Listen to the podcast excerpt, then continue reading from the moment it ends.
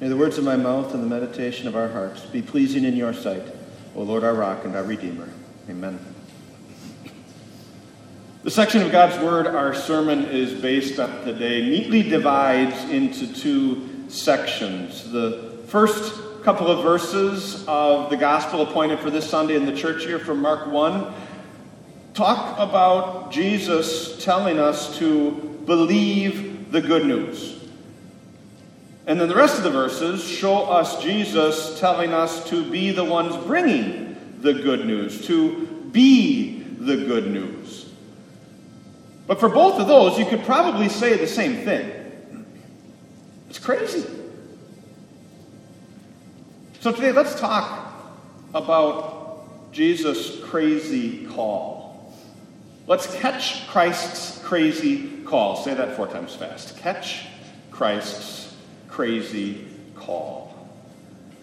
Why do I call it crazy? Well, look at how our text starts in, in verse 14. Verse 14 kind of represents a fast forward of a little over a year. You see, Mark's gospel he jumps right into it. He doesn't talk about the birth, he doesn't talk about the early life. He gets right into it. Last week, we, we saw the beginning of Jesus' ministry at the baptism of Jesus by John in the Jordan. And, and then Jesus went out into the wilderness to be tempted by Satan. And then here, Mark kind of fast forwards. He, he skips the wedding at Cana, he skips the early Judean ministry, his first trip to the temple in Jerusalem and jumps into the meat of Jesus' ministry, jumps in at the point in time described in verse 14, after John was put in prison. He'll come back to that and tell the backstory of all of that later in his gospel when John is put to death. But for now, think this through. Jesus' forerunner, John, had been arrested and put in prison. King Herod did that. King Herod was king of Galilee. So John the Baptist was arrested in Galilee. He was put in prison in Galilee for proclaiming the good news of God. And so now what does Jesus do? He goes to Galilee to proclaim the good news, the very thing that John had just been arrested for, telling us to believe it, to believe in him, the coming the one, the one who would establish God's kingdom. But think about that.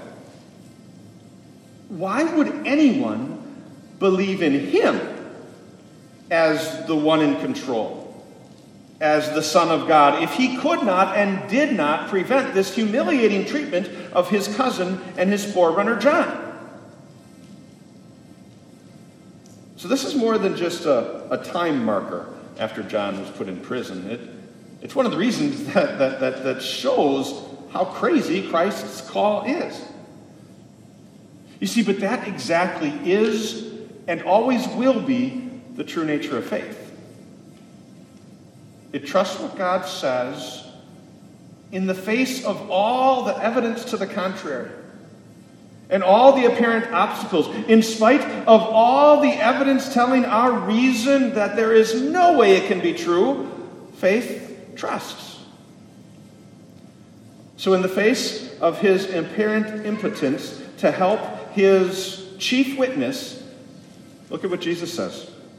Verse 15 The time has come, the kingdom of God has come near. His ruling, his kingdom is here, even if it doesn't look like it, right? Does that sound familiar? Does it look like God is in control as you see all the hatred and warfare in our world? Does it look like Christ is on the throne as King of Kings when all the rulers of the nations don't seem to be following his lead? Does it feel like Jesus reigns when your life doesn't seem so regal? The setbacks, the sicknesses, the sorrows, they all scream, No way, can't be. The kingdom of God doesn't look like it has come near.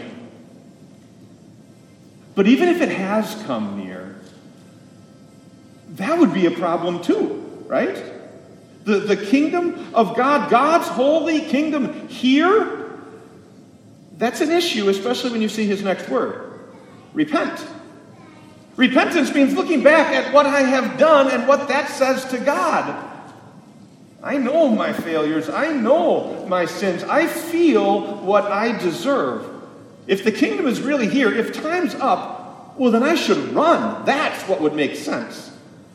I can't stand before a holy God on his throne with all of my failures. I can't be in an eternal kingdom of holiness with, with my sins. But notice, Jesus' message is not repent and pay for your sins with the life of misery. His message is not repent and promise to do your best and I'll look the other way. His message is not repent and don't be a sinner anymore. Look at what it is repent and believe the good news. The good news. The kingdom of God has come near in the person of Jesus. The one John pointed to as the Lamb of God who takes away the sin of the world. Our sins scream that God should punish us. But, but Jesus came with his message of forgiveness, with this message of the good news that God loves you and me. The good news that, that the perfection of the Holy Son of God is placed on your record, on mine. The good news that, that Jesus paid the price for our sins with his death on the cross, and he offers you forgiveness and new life through faith. Faith that God's powerful promises produce. His word does what he says. His word accomplishes what he tells us to do repent and believe the good news. And you know what? You're here. That tells me something. Christ has caught you with his crazy call. To trust in Him, even when it is a little crazy. Seeing the good things in your life as blessings from His hand. Seeing the challenges in your life as blessings from His hand. As He is training you and, and, and molding you to be more and more what He has already declared you to be God's holy child. It's crazy, right? But we believe it. We confess it in the Creed every Sunday. We come here to hear it again and again every week. You have caught Christ's crazy call. But we're not done yet. It gets a little bit crazier in the second half of our text. Look at the second part there. Jesus goes to these men at work making a fine living fishing the Sea of Galilee, and he tells them, That's enough of that. Leave that. Follow me. Look at verse 17. Come, follow me, Jesus said, and I will send you out to fish for people. Previously, he had called them to faith. Now, he calls them to catch people with Christ's crazy call, which in itself is a crazy call of its own. Think it through. What happened to the last guy whose job was to catch people for Christ? Two of those disciples had been disciples of John the Baptist. They knew he had been arrested. He was soon to die. And so Jesus comes up to them and says, Okay, your turn. Crazy, right? And you know that Christ has called you to that very same thing again and again in His Word. Jesus in the Sermon on the Mount, you are the light of the world. Let your light so shine in the darkness that they see your good deeds and praise your Father who's in heaven. When Jesus ascended, one of his last words, he said, You will be my witnesses. Or how about our, our second reading this morning? We are therefore Christ's ambassadors, as though God were making his appeal through us. Christ has called us to catch people with his call, his crazy call. And I know that sounds crazy. Today is Commitment Sunday. So we'll be talking about ways to take Jesus up on his offer to be his witnesses, especially when it comes to the work of our church, as together we seek to catch people with Christ's crazy call. And I know you don't have time to volunteer. you're busy. You can't be expected to, to show up at church every week or, or to be, you know, crazy dedicated to, to Bible study. Things come up. Church is something nice when I need it. It shouldn't be something I, I have to work at. Or offerings? Come on. You hardly have enough to, to make ends meet. How are you going to give first fruits to God, not knowing if everything else will come in? And no way should you go out of your comfort zone to, to talk to someone you don't know with the hope of, of telling them uh, about Jesus. All of that is crazy. Agreed. And it's exactly what Christ calls us to do. As crazy as believing that God paid your price that you owed, it's crazy to think that He would need us to do His work. But Peter and Andrew and James and John take Christ up on this crazy call, and so have you. I said it before. That exactly is what is and always will be the nature of faith. It trusts what God says in the face of all the evidence to the contrary and, and every possible obstacle. It looks past all the evidence to our reason that no way could it be true, and faith trusts. God will do great things through you. Think of what he did through Jonah, rebellious Jonah, in our first reading. He brought an entire enemy nation to its knees before God. And look at what he's done here. Every person that is willingly here to hear God's word.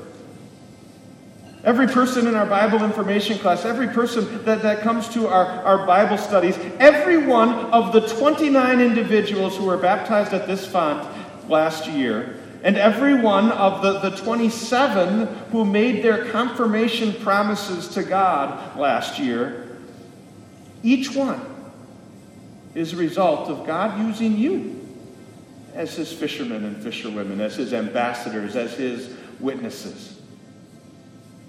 As you did, all you did through this church. And now God calls you with a crazy call to step out on faith, to take that, that leap of faith and catch people with Christ's call. Do you know what an impala is? Not the Chevy sedan, the, the safari animal.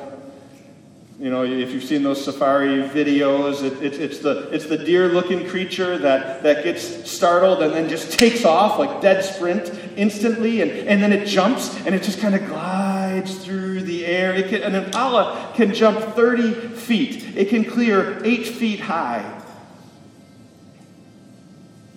If you haven't seen it, Google it later. Impala jumping, it's impressive. But for now, the zoo that I grew up just down the block from had an exhibit with impalas in it. And, and, I remember being able to see into that exhibit over the, the stone wall. And I was shorter then. So the stone wall, probably three or four feet high. Think about that.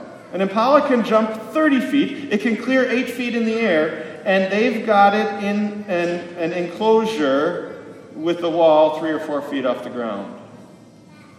Asking for trouble? Well, not really, because the zookeepers know something about the impala. They won't jump if they can't see where their feet will land. So the, the enclosure, their area was below, and, and they couldn't see where they would land, so they were trapped. Even though they had all the power to jump right out of there, they didn't. And so they were stuck in their enclosure. Can you guess where I'm going here? How often aren't we like those impala? Oh, I can't do that. I, I can't talk to my neighbor and invite them to, to, to come to church. They, they might not want to hear that. I can't give 10% of my income to, to, to God's work. I, I won't have enough left for me.